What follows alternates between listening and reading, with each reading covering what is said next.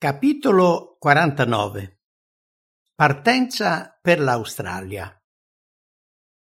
Nel 1891, nel rapporto presentato alla ventinovesima sessione della conferenza generale, il pastore Haskell rivolse un accorato appello affinché degli operai fossero inviati nelle terre lontane da lui recentemente visitate e si prodigò soprattutto perché si potesse aprire in Australia una scuola di formazione biblica per gli operai del luogo.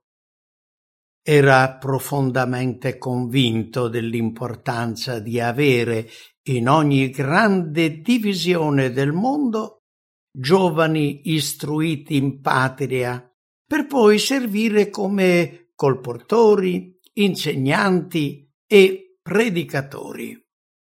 Propose inoltre che si scegliessero insegnanti per aprire una scuola in Australia e che anche Ellen White e suo figlio trascorressero qualche tempo in quel territorio. Il comitato per le missioni subito dopo la sessione prese un voto a tal proposito, invitandoli a recarsi in Australia in autunno. Ciò significava trovarsi a lavorare in quel continente durante l'estate australiana il piroscafo che salpava in ottobre era al completo e così la partenza da San Francisco fu rimandata al 12 novembre in attesa dell'arrivo della nave a Alameda. Il pastore Geo Star e sua moglie, che erano stati scelti per avere un incarico nella futura scuola australiana, erano già partiti per le isole hawaiane, dove trascorsero sette intense settimane prima dell'arrivo del piroscafo Alameda. Gli altri membri del gruppo erano White, eh, Mary e Davis, May Wheelang, Annie Bolton ed Emily Campbell. Nel corso dei 25 giorni di viaggio il tempo fu buono.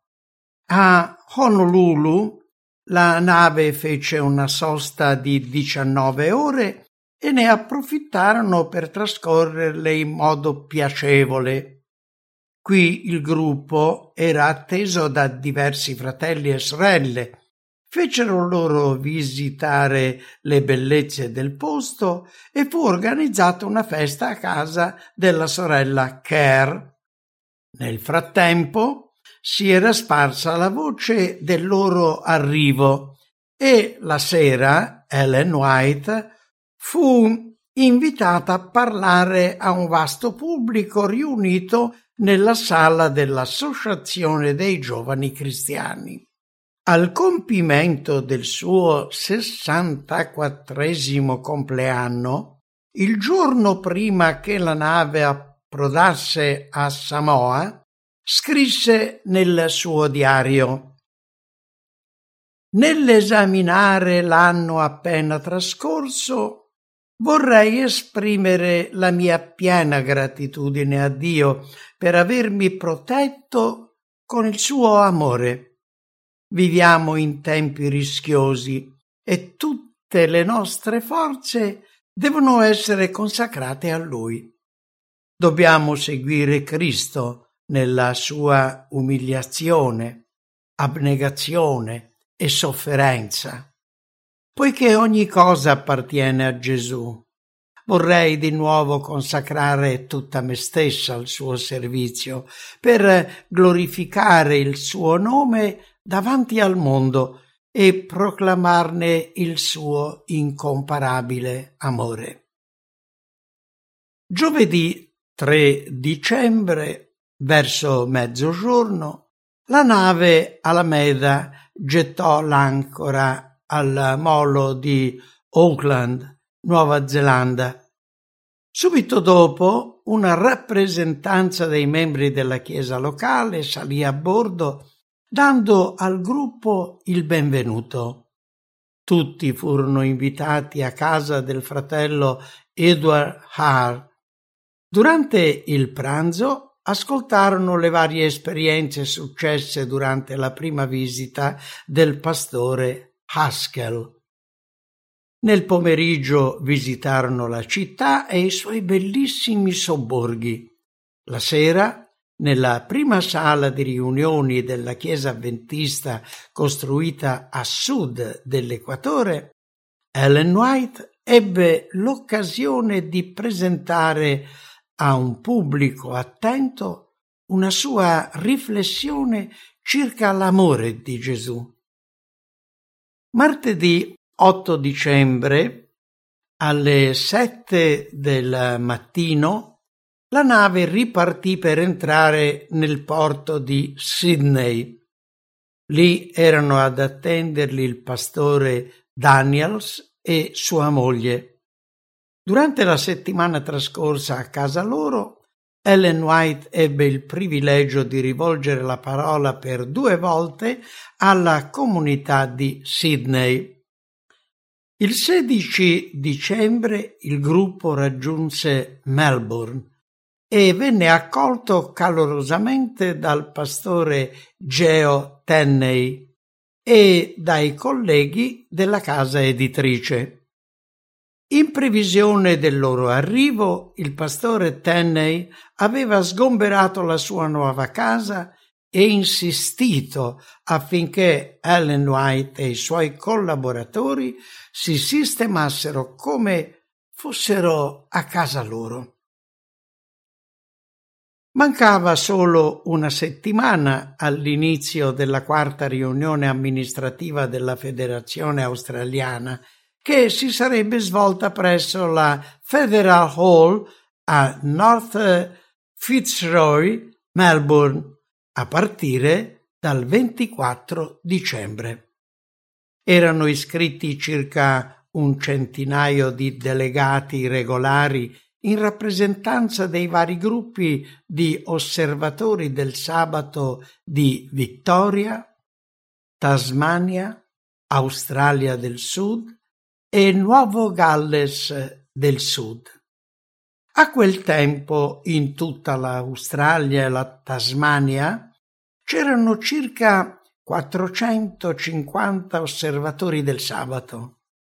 Nella capitale di ognuna delle colonie costituite era stata fondata una comunità ed era in queste principali città che si trovava la maggior parte dei membri di chiesa.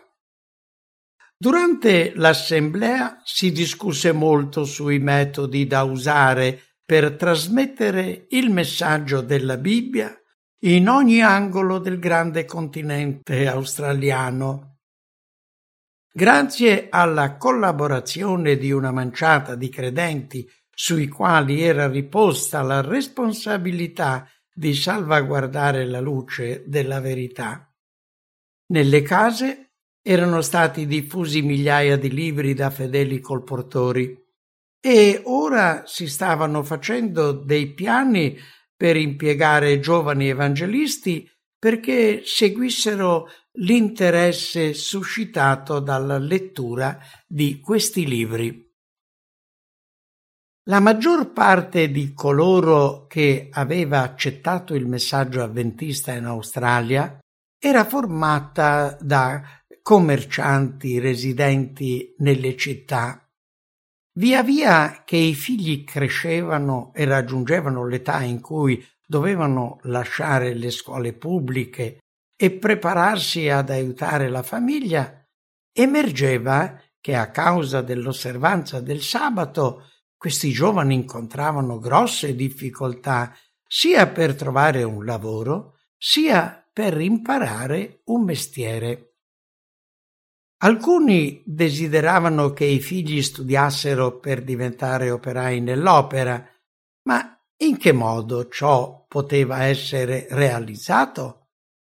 Le colonie stavano attraversando una forte depressione economica e molti osservatori del sabato, insieme a migliaia di altre persone, erano estremamente preoccupati e sottoposti a una gran mole di lavoro per poter fare fronte ai bisogni quotidiani della famiglia. Come si poteva, in un momento simile, imbarcarsi nell'impresa costosa di aprire e mantenere una scuola avventista professionale? Intanto i colportori premevano perché si organizzasse senza indugio una scuola. Molti di loro avevano dovuto imparare presto nella vita a essere autosufficienti e ad accontentarsi della poca istruzione scolastica ricevuta. Lavorando tra la gente sentivano la necessità di essere più preparati per rendere un servizio migliore. Questo li indusse a pensare che se in Australia non si fosse subito aperta una scuola, sarebbero stati obbligati a sostenere la grossa spesa di andare in America per ricevere l'istruzione necessaria a migliorare la qualità del loro lavoro. Fecero notare che sebbene ci fossero tra di loro alcuni che potevano farlo, molti altri avrebbero potuto sì frequentare una scuola in Australia, ma non le spese per recarsi all'estero.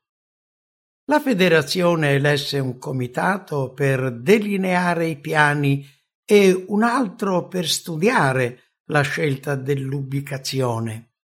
Intanto si prese il voto di autorizzare l'organizzazione di una scuola professionale per operai, in attesa che fosse scelto un terreno e fossero costruiti gli edifici.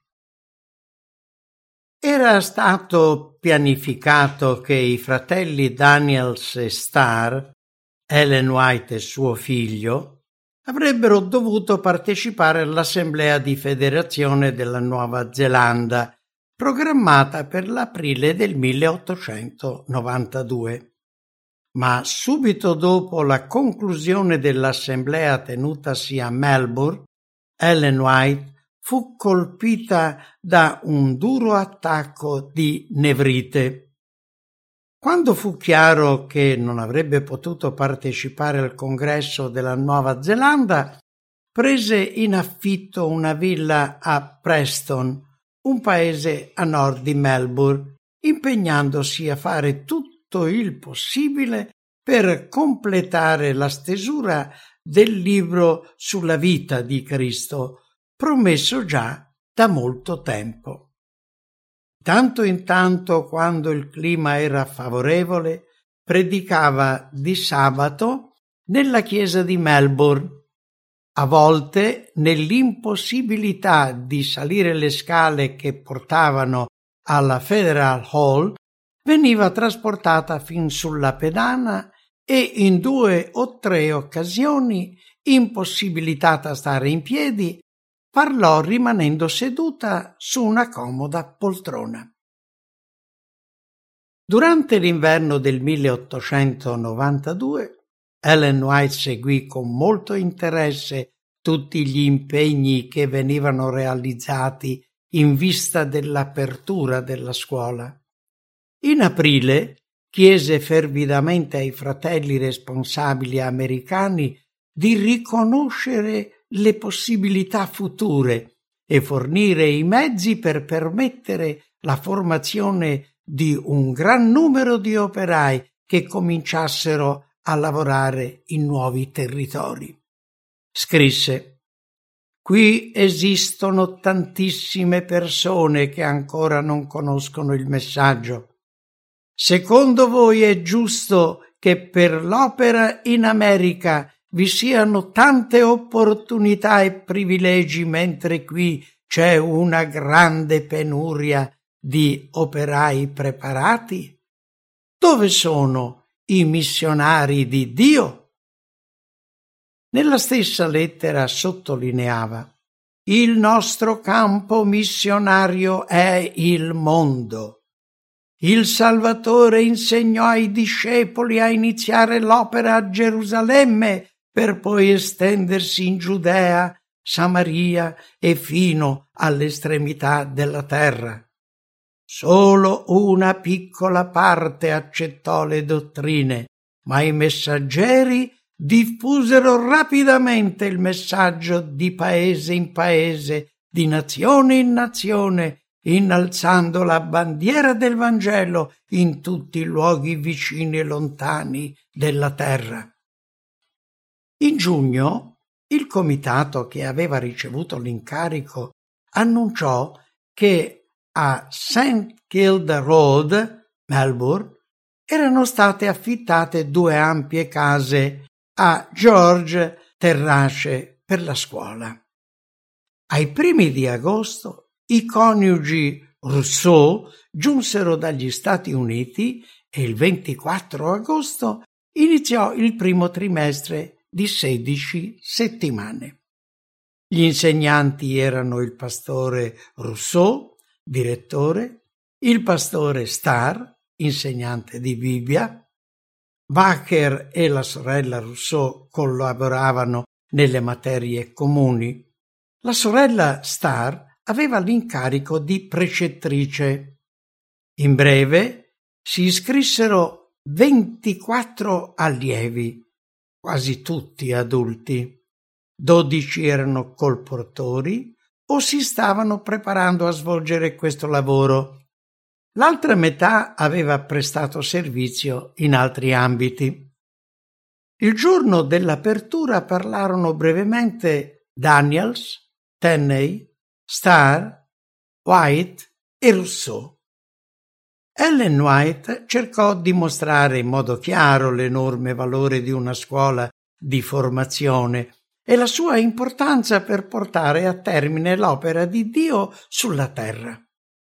Ma quello che più le stava a cuore era far capire agli insegnanti e agli studenti che Dio, nella sua provvidenza, fa nascere l'interesse per il Vangelo di nazione in nazione.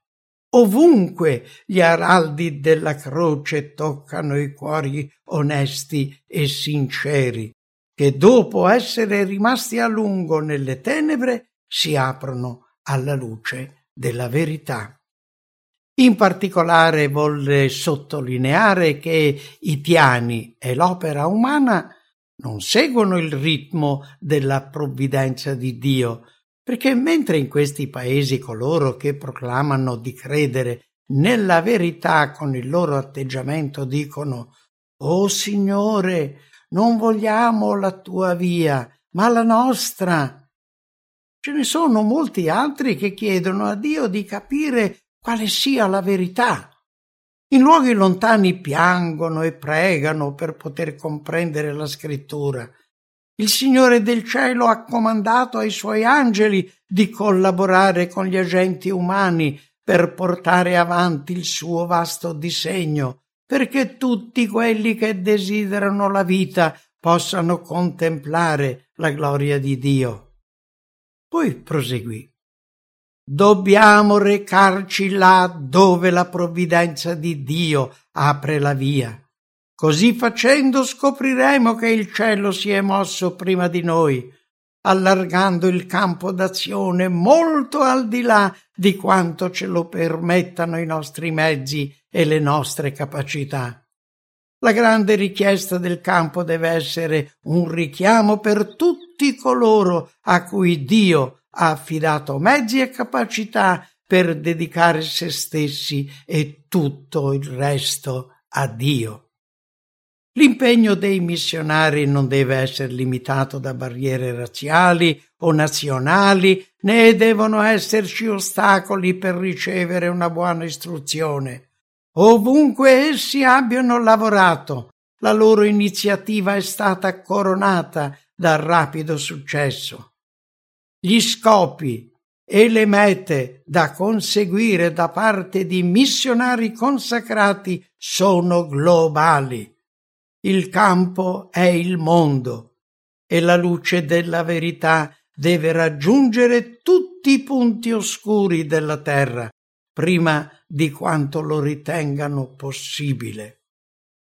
Nella cerimonia di apertura della scuola biblica australiana, che successivamente divenne Istituto Missionario Australiano, ebbe modo di sottolineare L'opera missionaria in Australia e Nuova Zelanda è ancora ai suoi albori, ma così come è stato fatto negli Stati Uniti, lo stesso lavoro deve essere realizzato in Australia e Nuova Zelanda, in Africa, India, Cina e nelle isole. I dolori causati dalla nevrite che ebbe inizio a gennaio proseguirono fino al mese di novembre. Le infermiere e le segretarie si prodigarono in cure energetiche per controllare la malattia, ma durante i mesi invernali l'infiammazione peggiorò. Ellen White però continuò a scrivere. Distesa sul letto scrisse lettere ad amici, testimonianze a operai responsabili della Chiesa e diversi capitoli del libro La speranza dell'uomo. All'avvicinarsi della primavera avvertì dei miglioramenti, ma in ottobre decise di provare il clima più secco di Adelaide, nel sud dell'Australia.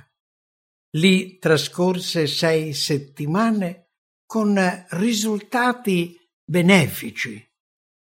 In una lettera scritta da Melbourne il 23 dicembre del 1892 ai fratelli riuniti per la conferenza generale descrisse la sua esperienza durante la lunga malattia, dicendo queste parole.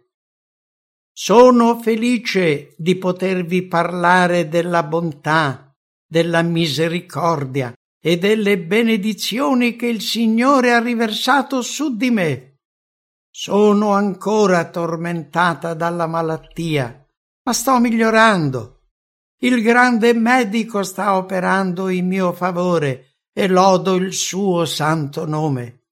I miei arti si rafforzano sempre di più e sebbene avverta ancora dei dolori, non sono però così forti come nei mesi scorsi.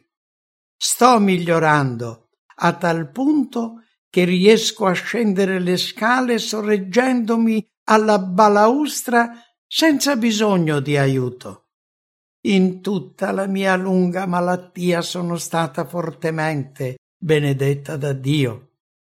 Nei momenti di più intenso dolore ho capito il significato della sua promessa. La mia grazia ti basta. A volte, quando mi sembrava di non riuscire a sopportare il dolore, incapace di dormire, guardavo a Gesù per fede e lo sentivo vicino al mio cuore. Ogni ombra svaniva e la stanza era rischiarata dalla luce della sua divina presenza. Ho capito di poter accettare la sofferenza se era accompagnata da questa grazia preziosa. So che il Signore è buono, benevolo, pieno di misericordia, di compassione, di tenerezza e di amore mentre vivevo in questo stato di impotenza e di sofferenza, ho espresso con le mie labbra sentimenti di lode che hanno riempito il mio animo. La meditazione mi ha rafforzato e mi ha dato conforto. Se solo penso a come la mia condizione sarebbe stata peggiore se avessi dovuto viverla senza la grazia sostenitrice di Dio. La vista non è calata. la memoria resiste e la mente non è mai stata così chiara e attiva davanti alla bellezza e alla preziosità della verità. Quante ricche benedizioni con il salmista posso dire? Oh, quanto mi sono preziosi i tuoi pensieri, oh Dio! Quanto è grande il loro insieme! Se li voglio contare sono più numerosi della sabbia. Quando mi sveglio sono ancora con te. Salmo 139, versetti 17 e 18. Queste ultime parole esprimono i miei sentimenti e la mia esperienza. Quando mi sveglio il mio primo pensiero, espressione del mio cuore è sia lode al Signore. Io ti amo, Signore. Tu sai che io ti amo. Salvatore prezioso, tu mi hai comprata al prezzo del tuo sangue. Mi hai ritenuto preziosa altrimenti non avresti pagato un prezzo infinito per la mia salvezza. Tu, mio Redentore, hai dato la tua vita per me e non sei morto per me in vano. Sin dalla prima settimana della malattia non ho avuto dubbi sul mio dovere di venire qui. Anzi, la mia fiducia nel piano del Padre è via via aumentata. Ora non sono in grado di capire tutti gli obiettivi di Dio, ma sono convinta che le mie sofferenze facessero parte del suo piano e sono contenta e perfettamente a mio agio in questo proposito. Da quando ho lasciato l'America con gli scritti che viaggiano tramite posta, ho scritto duemila pagine. Non avrei potuto scrivere tanto se il Signore non me ne avesse dato la forza e non mi avesse benedetto grandemente. La mia mano destra non mi ha mai tradito. Il braccio e la spalla mi hanno procurato un dolore difficile da sopportare, ma la mano è stata capace di tenere la penna e scrivere le parole ispirate dallo Spirito del Signore. Ho fatto un'esperienza preziosissima e posso testimoniare ai miei collaboratori nella casa di Dio che il Signore è buono e deve essere grandemente lodato. Dal 6 al 15 gennaio 1893 si tenne a North Fitzroy, Melbourne, la quinta sessione dell'Assemblea della Federazione Australiana. Durante questo congresso Ellen White ebbe l'opportunità di prendere la parola sette volte su temi di devozione pratica. Un giorno presentò un resoconto circa l'inizio e i progressi dell'opera editoriale nella nostra Chiesa rivolse un appello ai fratelli australiani perché facessero il possibile per diventare operai efficienti in questo e in altri settori del mandato cristiano. Alla fine dell'assemblea della Federazione Australiana, Ellen White decise di effettuare una visita in Nuova Zelanda, tante volte rimandata fu accompagnata da Emily Campbell, che la assisteva come segretaria e come infermiera. Suo figlio William e i coniugi Starr rimasero con lei per la maggior parte del tempo. Giunti a Auckland l'8 febbraio, fummo accolti dal pastore Israel e condotti in un appartamento ammobiliato che la chiesa locale ci aveva messo a disposizione. Durante i dodici giorni trascorsi a lavorare per la chiesa di Oakland, ebbe l'occasione di parlare otto volte.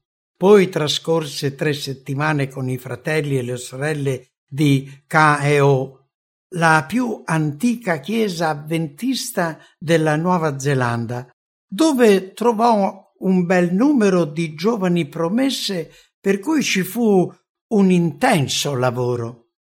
Sia ad Oakland sia a K e O invitò i fratelli e le sorelle a partecipare con le loro famiglie al congresso annuale che si sarebbe tenuto a Napier alla fine di marzo. Questo incontro si sarebbe svolto sotto le tende, il primo che la Chiesa avventista organizzava a sud dell'equatore. Nei suoi appunti scrisse Pensavamo che questo primo congresso dovesse essere, per quanto possibile, un modello simile a quelli che ci sarebbero stati in futuro. Diverse volte ripetei queste parole. Guarda di fare ogni cosa secondo il modello che ti è stato mostrato sul monte. Recita così Ebrei capitolo 8 versetto 5. Gesù disse ai discepoli, Voi dunque siate perfetti, come è perfetto il Padre vostro che è nei cieli. Matteo capitolo 5 versetto 48. Eppure per quanto concerneva l'organizzazione di questo congresso, sembrava quasi impossibile suscitare entusiasmo.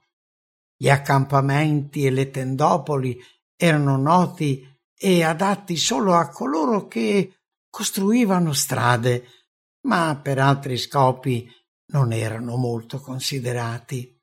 Comunque un comodo accampamento per un gruppo di persone riunite per adorare Dio era una cosa del tutto nuova per la Nuova Zelanda.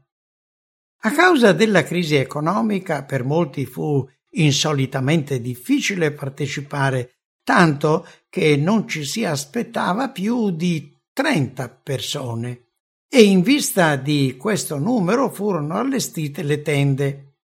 Ma non appena l'incontro ebbe inizio, la gente cominciò ad arrivare dalle varie chiese senza preavviso, fino a raddoppiare il numero di quello previsto. Nel corso dell'ultima settimana c'erano 18 tende sul campo occupate da 53 persone. Molte altre si erano sistemate nei dintorni. Queste, insieme ai membri della chiesa di Napier, costituirono durante il giorno una congregazione abbastanza numerosa. Ogni sera, invece, la tenda del convegno era quasi piena. Nel corso della riunione il progetto dell'organizzazione del congresso sotto le tende fu approvato e si votò che la successiva conferenza annuale si svolgesse sotto le tende. Si presero anche decisioni per sostenere la scuola biblica australiana e si fissarono dei finanziamenti 500 dollari per il mobilio e 400 come aiuti agli studenti. Inoltre fu votata la somma di 270 dollari come fondo per l'organizzazione del congresso annuale. Nel suo diario personale Ellen White scrisse Dopo la fine del congresso di Napier sotto le tende, decidemmo di visitare Wellington e di trascorrere anche alcuni giorni a Palmerston North per occuparci di un piccolo gruppo di osservatori del sabato che chiedevano aiuto. Sebbene i dolori giorno e notte fossero ancora i miei compagni, il Signore mi fece la grazia di poterli sopportare. A volte, quando non ero capace di rispettare i miei appuntamenti, dicevo in fede starò davanti al pubblico e quando lo facevo mi sentivo la forza di superare i dolori e di portare il messaggio che il Signore mi aveva dato. A Wellington fu ricevuta in casa della sorella Tuxford, dove vi trascorse diversi mesi. Da questa sede di tanto in tanto partiva per parlare a piccoli gruppi di credenti a Petone, Ormondville, Dannevirke, Palmerston North e Gisborne. Prima di rientrare in Australia, partecipò alla seconda assemblea della Nuova Zelanda che si tenne dal 30 novembre al 12 dicembre 1893 in un sobborgo di Wellington. Il numero dei presenti era circa il doppio di quello che aveva partecipato all'incontro di Napier. Il pastore Olsen, presidente della conferenza generale, giunse durante i primi giorni del congresso i suoi interventi e i suoi opportuni insegnamenti ebbero un impatto indescrivibile. Presentò rapporti confortanti relativi ai campi missionari che aveva visitato di recente e rivolse ai giovani l'appello a prepararsi per servire e portare a termine la predicazione del Vangelo. Da Wellington, in compagnia del pastore Olsen e di altri operai, si recò a Melbourne per partecipare al primo congresso sotto le tende in Australia.